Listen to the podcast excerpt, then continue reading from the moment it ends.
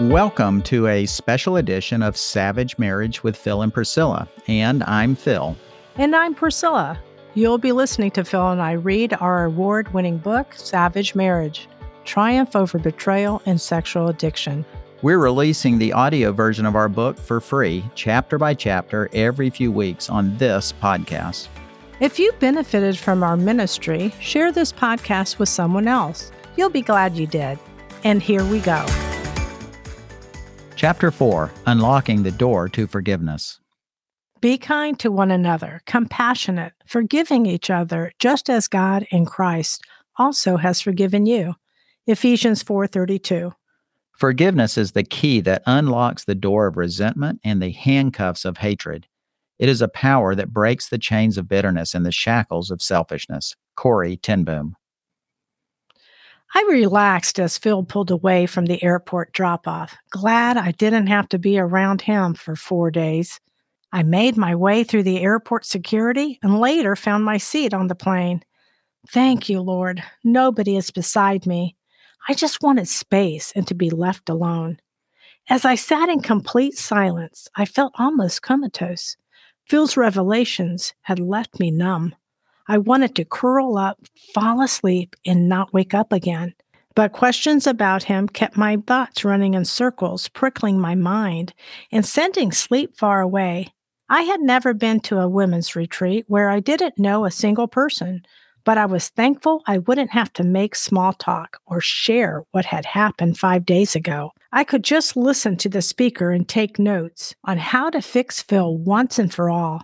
I decided to make a list of questions to ask Jenny Speed, hopeful her answers would be the checklist to fix my husband and free me from the mess I was in. I boarded a van with six other women for the two hour ride into the mountains of North Georgia. Our driver, Lisa, welcomed us to Four Days to Hope. She was kind and her smile was genuine, as if she had also experienced the heaviness we each carried. Most of us sat in silence, nursing downcast faces that showed our inner turmoil and pain. Once inside the rustic cabins and throughout dinner, we did what most do. We made superficial chit chat and awaited the first evening session with anticipation. Jenny Speed was a petite, slender woman with soft brown hair and eyes. She had an athletic build and was wearing jeans and a blue top emblazoned with Whatever It Takes, the name of her ministry. Her deep Southern accent was paired with a New Yorker badass attitude, but her contagious laugh and unpretentious style made it easier to let our guards down. After her brief welcome, the leaders each shared what had brought them to Four Days to Hope many years ago some stories were similar to mine, and others totally different. The common cord that united us all was pain. Their sharing set a tone of transparency. We were listening intently, seated on couches and overstuffed chairs, when Jenny suddenly directed her attention to us. Ladies, there's a reason why you're here at Hope. Tonight we want to hear from you. How did you hear of Four Days to Hope and what brought you here? Thick silence enveloped the room, as if the air had been sucked out. We all looked down and avoided eye contact. No one wanted to go first. Jenny patiently ignored the silence and simply waited. It was broken by the woman sitting next to me. All eyes in the room pulled toward us as she shared. Her story was one I'd never forget. I was a prostitute pimped out at the age of 13 by my mom. I was addicted to drugs and eventually became a pusher. I was made to do things I never imagined. Then Jesus came into my life and set me free. Her soft smile pulled oxygen back into the room, and we all seemed to take in a collective breath. Now I'm back on the streets, but I peddled Jesus instead of drugs. We smiled and her lips tightened into a thin line as she continued. I started a ministry for hookers, but now my husband is messing around with them. She described the incredible pain she felt as her husband had pursued the very women she was ministering to. Her pain connected with mine, and I felt united with her and other women, my sisters of sorrow. Thank you for sharing, Jenny said. We're glad you are here. She looked around the room and asked, Who's next? My heart pounded and my chest burned. I hadn't come to a retreat to share. I wanted to keep my pain hidden and simply learn. It quickly became apparent that there was no place to hide at this retreat. It was a place for revealing, and I would have to speak. Why not? My story is no worse than hers. I slowly raised my hand and volunteered to share. Through my tears and sobbing, I spewed all the details of what had happened only five days prior. My anguish hemorrhaged over Phil's betrayal. Jenny studied my face as I shared, and when it was clear that nothing was lingering inside me, she said, I'm glad you're here. We've never had a woman come to Hope as early as five days after her husband disclosed his infidelity. You're the first, and you're at the right place. This weekend's for you. Still reeling from my boo hooing, snot running, Kleenex swabbing testimony, I was comforted by her genuine words, which helped me catch my breath. I never cried so much in front of strangers. All the women there had gone through something similar and felt the pain of betrayal, abandonment, unforgiveness, abuse, or other deep wounds. We were sisters in crisis, and I felt compassion without judgment. I was glad I had come. Each woman shared heart wrenching stories of why they were there. Everyone was in a real mess, and I felt relieved that I wasn't alone in my desperate situation. After almost two hours, we took a 10 minute break. I went to my room. I turned off my phone, not wanting to be distracted, and decided to send Phil a text. This is an amazing retreat, like nothing I've ever been to before. These women are real, and I'm glad I'm here. Priscilla's text was a fresh injection of hope, letting me know the retreat wasn't just another women's retreat of games, spa appointments, and laughter. She was a bottom line person, and her message meant something truly out of the ordinary was happening. For the first time since coming clean, I was alone at home. In the past, I'd look for new massage parlors, even on the way home from the airport, so I could later research them on the internet. Then I'd quickly eat dinner with the kids and go to my office to look at porn. But this time, pain consumed my entire soul, and there was no room for lust. I had no sexual desire. All I wanted was reconciliation with Priscilla and a clear word from God about the way forward. That was it. I no longer cared about my career, reputation, or money.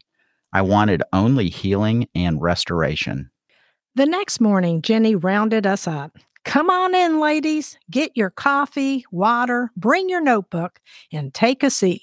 We've got work to do. She spoke with confidence tinged with jest. She was the main speaker for the session, and her gentle yet straightforward approach intrigued me. She was so natural and seemed to like her own skin. She was not there to put on a show. She was just real, down to earth, like she was saying, I'm not afraid to be me. As she spoke, it was as if she could read my thoughts, and I wondered, how could she know me so well? Jenny described the five stages of trauma denial, anger, grief, fear, and healing, providing examples of how she and Paul had worked through each stage. She paused, looking around the room. Ladies, what stage are you in? Are you stuck in a stage? Are you in the whirlpool of all the stages? For the first time, I saw myself in the whirlpool of emotions, stuck since 16,000 Movies Confession 18 years ago. I had fluctuated between anger, grief, and fear, and had shut down my emotional connection with Phil to cope with my pain. I had focused on self protection and keeping my mask on so no one could really know me. Anger had been my life, my reality, my go to reaction when the least little thing hadn't worked out right. Rather than addressing my anger, I had tried to hide it and pretend it wasn't there. My pain was now banging on the door of my heart, screaming for healing from my grief.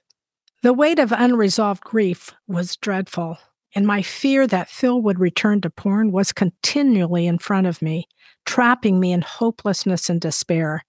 But as I sat there, facing it all, the whirlpool felt even worse because the situation in our marriage was no longer just porn. It was a whole double life of immorality. All my emotions felt constantly bundled up in the washer of life, permanently set on one never changing cycle, perpetual agitation. As the load churned into day to day life, each emotion would erratically surface. I was stuck in unresolved trauma and had kept the washer lid shut tight. But Jenny had just opened the cover, and I was now seeing the full load of our swirling, dirty laundry. How could I have been so blind to this for 18 years? Jenny acknowledged that some of us were probably struggling to see past our current trauma, and she encouraged us to ask Holy Spirit to reveal the wounds from deeper in our pasts. I closed the lid to my present crisis and asked Holy Spirit to show me my past wounds and lies I believed. I remember the impact of rejection from my siblings, including the manure fight. I had never felt accepted or included, and I believed this lie You don't belong in the family. No one wants you, and you are not one of them. I didn't understand how my parents had ignored my siblings' verbal abuse against me. They hadn't protected me, which had made me feel unworthy, unloved, of no value, with no sense of belonging. I also remember teachers who had made me feel stupid and bullies who had beat me up. I had wanted someone to stand up for me, and not even my parents had seemed to care. Never before had I contemplated so clearly and directly my past wounds. Jesus was shining his spotlight on my heart to help me see beyond all the shadows. My entire life, not just the past 18 years, had been a whirlpool of never ceasing emotion cycling randomly to the surface and back into the deep without ever moving into the next stage true, healthy healing. My wounds had remained buried, never healed because I'd shut the lid and not opened it. Jenny asked us to do a simple exercise. Think about who you place your trust in, God or man. Then personalize Jeremiah 17, 5 through 6. The blue ink in my workbook screamed at me. Priscilla had trusted in Phil. Cursed is Priscilla who trusts in Phil and makes Phil her strength, whose heart turns away from the Lord. She is like a shrub in the desert, and shall not see any good come. She shall dwell in the parched places of the wilderness, in an uninhabited salt land.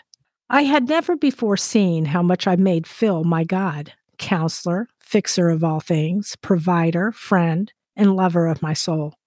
I wholly misplaced my trust such a long time ago beginning with my earthly father. He hadn't fully protected me as a young woman, and I had trusted in him rather than my heavenly father. Now, after all these years of marriage, I was seeing how I had clung to Phil instead of Jesus. I had placed all my hope and trust in a man, when all my hope and trust should have been only in Jesus, the true lover of my soul, my true friend and father. It was no wonder I'd held on to so many disappointments in our marriage. No wonder the chasm between Phil and me, and me and God, had continued to grow. No man could have ever lived up to my needs and expectations of him as my God. I was also seeing my idolatry for the first time. I had erected more than one God, and none of them was my Creator, the living God. I continued looking at Jeremiah 17, 7 through 8. Blessed is a man who trusts in the Lord, whose trust is the Lord. He is like a tree planted by the water that sends out its roots by the stream and does not fear when heat comes, for its leaves remain green and is not anxious in the year of drought, for it does not cease to bear fruit. God's words, written so long ago, now poke through my whirlpool of emotions giving me a spiritual clarity of each piece of laundry in the load, a true revelation. While the dirty water churned endlessly inside of me, I felt parched dwelling in the wilderness, like a tumbleweed with no root, no life, no living water, blown at will by the scorching breath of the enemy of my soul across the vast desert of life. All because I had trusted in earthly men since birth instead of being rooted and watered by Jesus. I longed to be the strong, flourishing tree rooted beside the beautiful stream, bearing fruit in every season, with no fear of drought or heat that life inevitably brings. For all those years, I had misplaced my trust. I had been the one in the wrong. Jesus had not been my first and only love. I too had been unfaithful to my Heavenly Father. My misplaced trust was now so clear to me, even as I grappled with the shattered marriage and my lost dreams of living happily ever after and growing old with Phil. Everything was now a heap of oozing filth and produced nothingness. Lord Jesus, what have I done? I've rejected you for so long. With the light of truth piercing my heart, showing me the facts of my problems, my cocoon of numbness and protection began to dissolve. In the midst of my reflection, I was jarred by the gentle voice inside me. Priscilla, I didn't bring you here to fix Phil. I brought you here to fix you. That was the first time I heard God's voice so clearly. His words were clear and soft and true. I needed Jesus. I needed to be well, to be healed by him. His words held me so tightly I couldn't move. In awe and brokenness, I sat there thinking, that was God speaking to me. And he really does love me. I was stunned for a few minutes by what I had just experienced. My entire reason for going to Hope had been to fix Phil. But God's entire reason for me being there was to fix me. He was pursuing my healing just like he was pursuing Phil's healing. Yes, the pain of Phil's betrayal was real. But the power of God's voice, opening my eyes and heart to his love for me, was overwhelming. I had often heard people read God's word, but hearing God's voice directly inside me from His Word and Spirit was the beginning of my healing. The next morning, Jenny began with a session on forgiveness. I had always thought forgiveness was more like forgetting and putting the offense in the past. Forgive and forget. The problem with my thinking was that all the ugly emotions and the pain quickly surfaced whenever a past offense was brought up which meant I hadn't actually forgiven. My response to forgiving had been to stuff offenses in an overfilled broken laundry tub, and my effort to forget them had been to close the lid. I had never truly forgiven because offenses were never truly washed so they could heal. When the 16,000 movies incident had happened, I tried to forgive Phil and forget believing the lie that time heals all wounds. Now, 18 years later, I was awakened to realize I had not forgiven Phil, nor forgotten how his betrayal made me feel. The memory of that day was still breeding anger and resentment and bitterness. Time heals all wounds was another lie. The truth was closer to time causes wounds to fester. My wounds had scabbed over, but underneath was a dangerous infection, continually eating at my soul, fueling my feverish anger. That day at Hope, God removed my scabs, and I could see the pus of unforgiveness had been hidden and poisoning me for so long. During the first evening, when Jenny had asked us, Where are you? I'd seen myself only as a victim of Phil's betrayal, so that was where I had thought I was on the journey. Now I clearly saw I was actually in bondage to unforgiveness, and that bondage was threatening to destroy the rest of my life. Although I had thought forgiveness was primarily for Phil's benefit, now I saw the truth. Forgiveness was for me too. Intellectually, I knew I needed to forgive Phil. But I was drowning in the whirlpool of emotions and I didn't feel like forgiving him. The pain was powerful. In the past, my expression of forgiveness had occurred after I no longer felt offended. In other words, I based forgiveness on my feelings. God showed me that true healing forgiveness is based on faith believing He provides the power to do what He commands, and that my feelings of forgiveness will follow, not precede my forgiveness of Phil. I had heard the Bible enough to know that Jesus commanded us to forgive, and now I knew that truly forgiving Phil and others was possible by faith, not feeling. To be freed, I needed to believe that Jesus had given me the power to forgive, even when I didn't feel like forgiving. My next thoughts were tentative as I pushed into this new unknown place in my thoughts and heart that Jesus was spreading out before me. He was holding out his hands to me, calling me by name. I slowly let the words trickle from my mouth that I didn't feel in my emotions, declaring what I knew to be true rather than how I felt.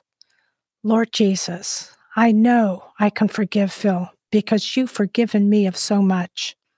With that simple prayer, I asked God to help me forgive Phil by faith, not feeling. I was determined to figure out how to unlock God's power in me by faith to forgive Phil in the face of so much lingering pain. My thoughts were broken by Jenny's voice. Ladies, forgiveness does not mean forgetting. It means you choose to release into God's hands the one who's wounded you. It was suddenly so clear. I had never released Phil into God's hands. I had been fighting for control. I had wanted to be his continual judge, reigning above him in exacting payment and revenge. He had hurt me. He deserved to pay. That mindset and heart posture had pushed God aside and positioned myself in his seat. I had not trusted that he could deal with Phil without my help. I had seen Phil as my problem and myself as his judge. And I've chosen to hold on to the offenses while simultaneously trying to hide them from my thoughts and pretend they had never occurred. Then it happened. Everything shifted in its rightful place when I moved from God's seat and relinquished to Him my hold on Phil with a simple request God, Phil is your problem. You deal with him. A weight was off my shoulders, cast directly onto God, where it should have been all along, and I was no longer the judge and jury and no longer the victim. I was a victor because of Christ. On our last night at Hope, we broke into small groups of three to four women for prayer. I was accustomed to praying at church, but this was different. Jenny said in her southern twang, Ladies, I know some of you are Pentecostals and charismatics, and some of you are Baptists and Presbyterians. So, for you Pentecostals, we're going to do some deliverance, and for you Baptists, we're going to break some strongholds. Whatever you call it, it's fine. You have an opportunity to experience the power of the Holy Spirit tonight. I had no clue what to expect. I hadn't been in this position before, and it felt strange to this former Baptist, Methodist, non denominational girl. All I knew was that I was at the end of myself and the beginning of letting everything go by giving it all to God. I looked at all the pages I'd written, including the inventory of my wounds and shame, regrets, and mistakes, and there I saw it, written in blue ink. I had been the rebellious one toward God for most of my life. I had been apathetic toward His word, His direction, His voice, and even His presence. Now I was in the presence of a holy God, seeing and feeling the weight of my own sin. And for the first time, I was bowing down before Him, confessing and agreeing with Jesus that I had chosen my way in the past instead of His. I had looked out for my own best interests, tried on my own to protect myself, and consequently denied him access to my life, my heart, and my mind. I had betrayed his love for me. I was the adulterer. The very judgment I had leveled at Phil only a few days ago was now squarely pointed at me. After our small group leaders prayed, each of us renounced the work of the enemy in our lives and asked the Lord to take back from the enemy what he had stolen. In the middle of our desperate cries for help, Jesus was there with us in unconditional love, grace, and true healing forgiveness. I prayed an honest, no holding back, gut level prayer before my Lord. I confessed all my junk, my regrets, and the ill decisions I had made. I renounced my rebellion, apathy, and critical spirit, fear and bitterness and anger and unforgiveness. And in that moment, I realized more fully how much Jesus loved me and the full weight I had been carrying for most of my life lifted. I felt free. The churning had ceased, all the dirty water had drained out, and the living water of Jesus was pouring over me and filling me. Around midnight, after about three hours of prayer, our group adjourned as new women in Christ. We walked lighter and taller. We now carried a radiance in our soul that we had not carried in. I remember Jenny's encouragement from earlier in the day. Ladies, if you want reconciliation with your husband, you have to take 100% responsibility for your portion of the problems in your marriage. If you think you're blameless, she pointed upward, you should get up on that cross with Jesus. Whether your part of the marriage problem is 2%, 10%, or 50%, you have to take full personal responsibility and ask God and your husband to forgive you. I had wondered what my percentage was. And that second evening at Hope, God made it clear to me.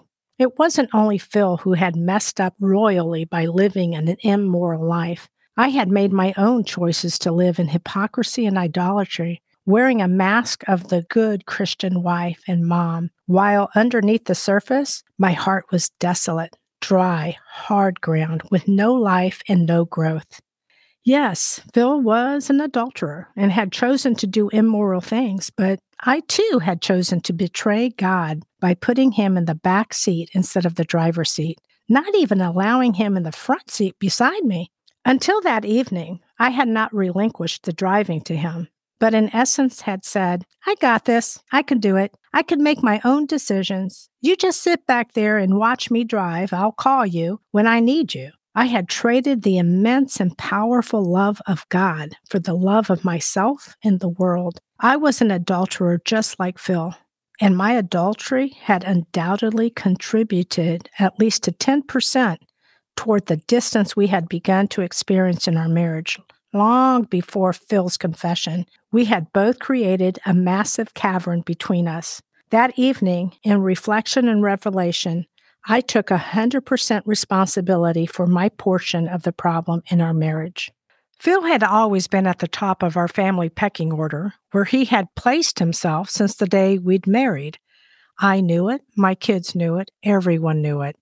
The moment he confessed, he had to let go of that top rung, and in my eyes, he had dropped far below me, and I had quickly grabbed that top spot. I agreed with Phil that he was the wretched bum for what he had done to me, our marriage, and our family. Now, having seen my own sin through God's eyes, my own shortcomings, my own adultery, I had to be willing to loosen my grip on the top rung, let go, and trust God to be my safety net. I slid down that ladder and found myself seated beside Phil, resting with him. He and I were now equal sinners, clinging only to Jesus in a like minded faith that He was at work in our lives, our marriage, and our family.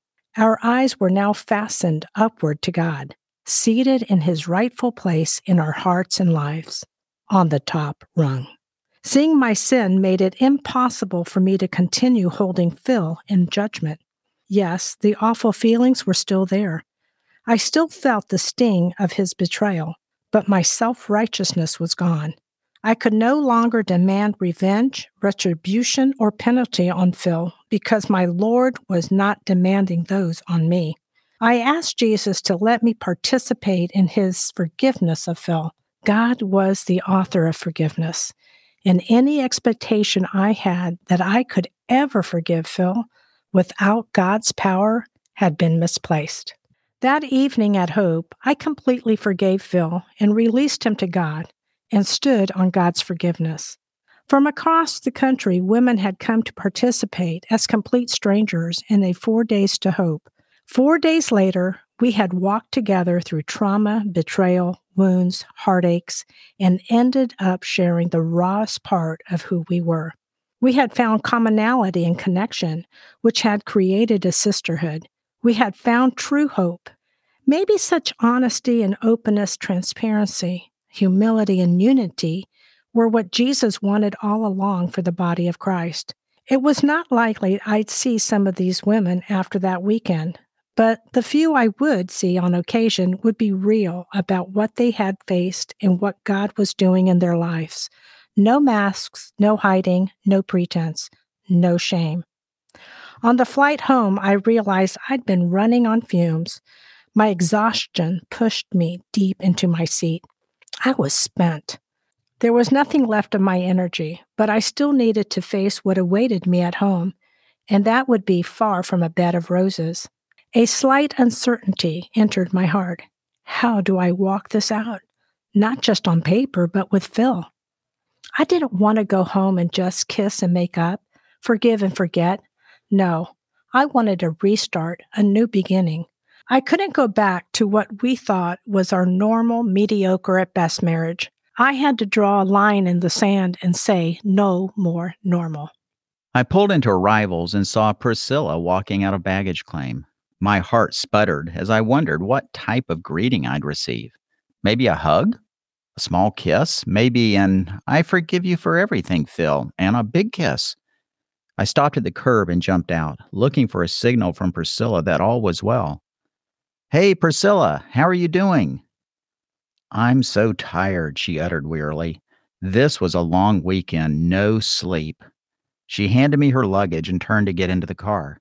No big or small kiss, not even a warm hello. Her demeanor suggested an all is well moment wasn't in my immediate future. On the way home, we shared chit chat, mostly about whether the girls had been okay without her, sprinkled with a few tidbits of her weekend experience. It became clear that something amazing had happened, and while she still seemed hurt, the screaming and stomping of feet were now gone. I was thankful. When we arrived home, Priscilla quickly wheeled her luggage into the bedroom while our girls ran in shouting, Mommy, Mommy, she gave them big hugs and kisses, lingering while they enthusiastically embraced her and told her how much they'd missed her. Their interactions were warm. I watched from the sideline. I obviously wasn't part of Priscilla's eagerness to connect emotionally. She walked them to their rooms to say goodnight and returned to our room a few minutes later. Phil, I want to talk to you about our bedroom situation. You have two choices. You can sleep in the guest bedroom, or pretend like we're sleeping in two twin beds. Priscilla's tone was matter of fact and unemotional as she motioned toward our king size bed. You can stay on your side of the bed, and I'll stay on mine. No touching. She had obviously spent time thinking about how she felt. My hope for a small hug or kiss had been unrealistic. I'll take the imaginary twin bed, I replied, hoping that maybe one day we would at least rub feet, even if by accident. Priscilla nodded her acceptance, then turned and muttered, I'm going to take a shower and go to bed. She shut the bathroom door, making clear I wasn't invited to join her. I climbed into my pretend twin bed. Eventually, Priscilla emerged and joined me, but stayed far on her side. She said goodnight and turned off the light. That's it? No kiss, no tenderness, no nothing? I rolled over. Good night. At least I wasn't sleeping in the guest room. I woke up at five o'clock Monday and saw the kitchen light under our bedroom door. Oh man, Phil's already up. I lay still for a few minutes, trying to figure out if I should get up and face him or stay put, hoping for more sleep. I decided to pray. Jesus, I know you've forgiven me for so much, and you've forgiven Phil. I want forgiveness towards him to be real. You commanded us to forgive, so it must be possible. Jesus, help me walk out my forgiveness toward him. That prayer was the first of many, asking God to help me walk out my forgiveness by faith. I got out of bed, picked up my robe, and walked to the kitchen. Phil was sitting at the kitchen table reading his Bible and drinking a cup of coffee. His hair was spiked in all directions, and his eyes were red and sleepy, like he had a restless night. There was no good morning kiss or embrace, which had been our routine for many years. It was okay with me. I still wanted some physical distance. I pulled out a chair and sat down. We looked into each other's eyes, and I dropped mine to my tightly folded hands. Phil asked, How did you sleep? Better here than in Georgia. How about you? He shook his head, letting out a soft grunt. Do you want to walk this morning before the girls get up? Sure, I replied. Let me change and get my shoes. Over the next several days, Phil and I woke up early every morning to walk and talk together. It was the beginning of unpacking the things God had revealed to me. My apathetic spirit, my unforgiveness, and fear and anger I had carried for so long. I could tell my testimony was preparing Phil for his upcoming weekend at Four Days to Freedom, and my fears were slowly being replaced by faith that God was going to do something special inside Phil. If our marriage was going to heal, the healing had to start within each of us as individuals, from the inside out. The next four days would be a defining moment for Phil, and I trusted God with Phil's heart. I had no idea God had more in mind than just changing Phil. He would change the trajectory of our entire family. Savage questions for reflection.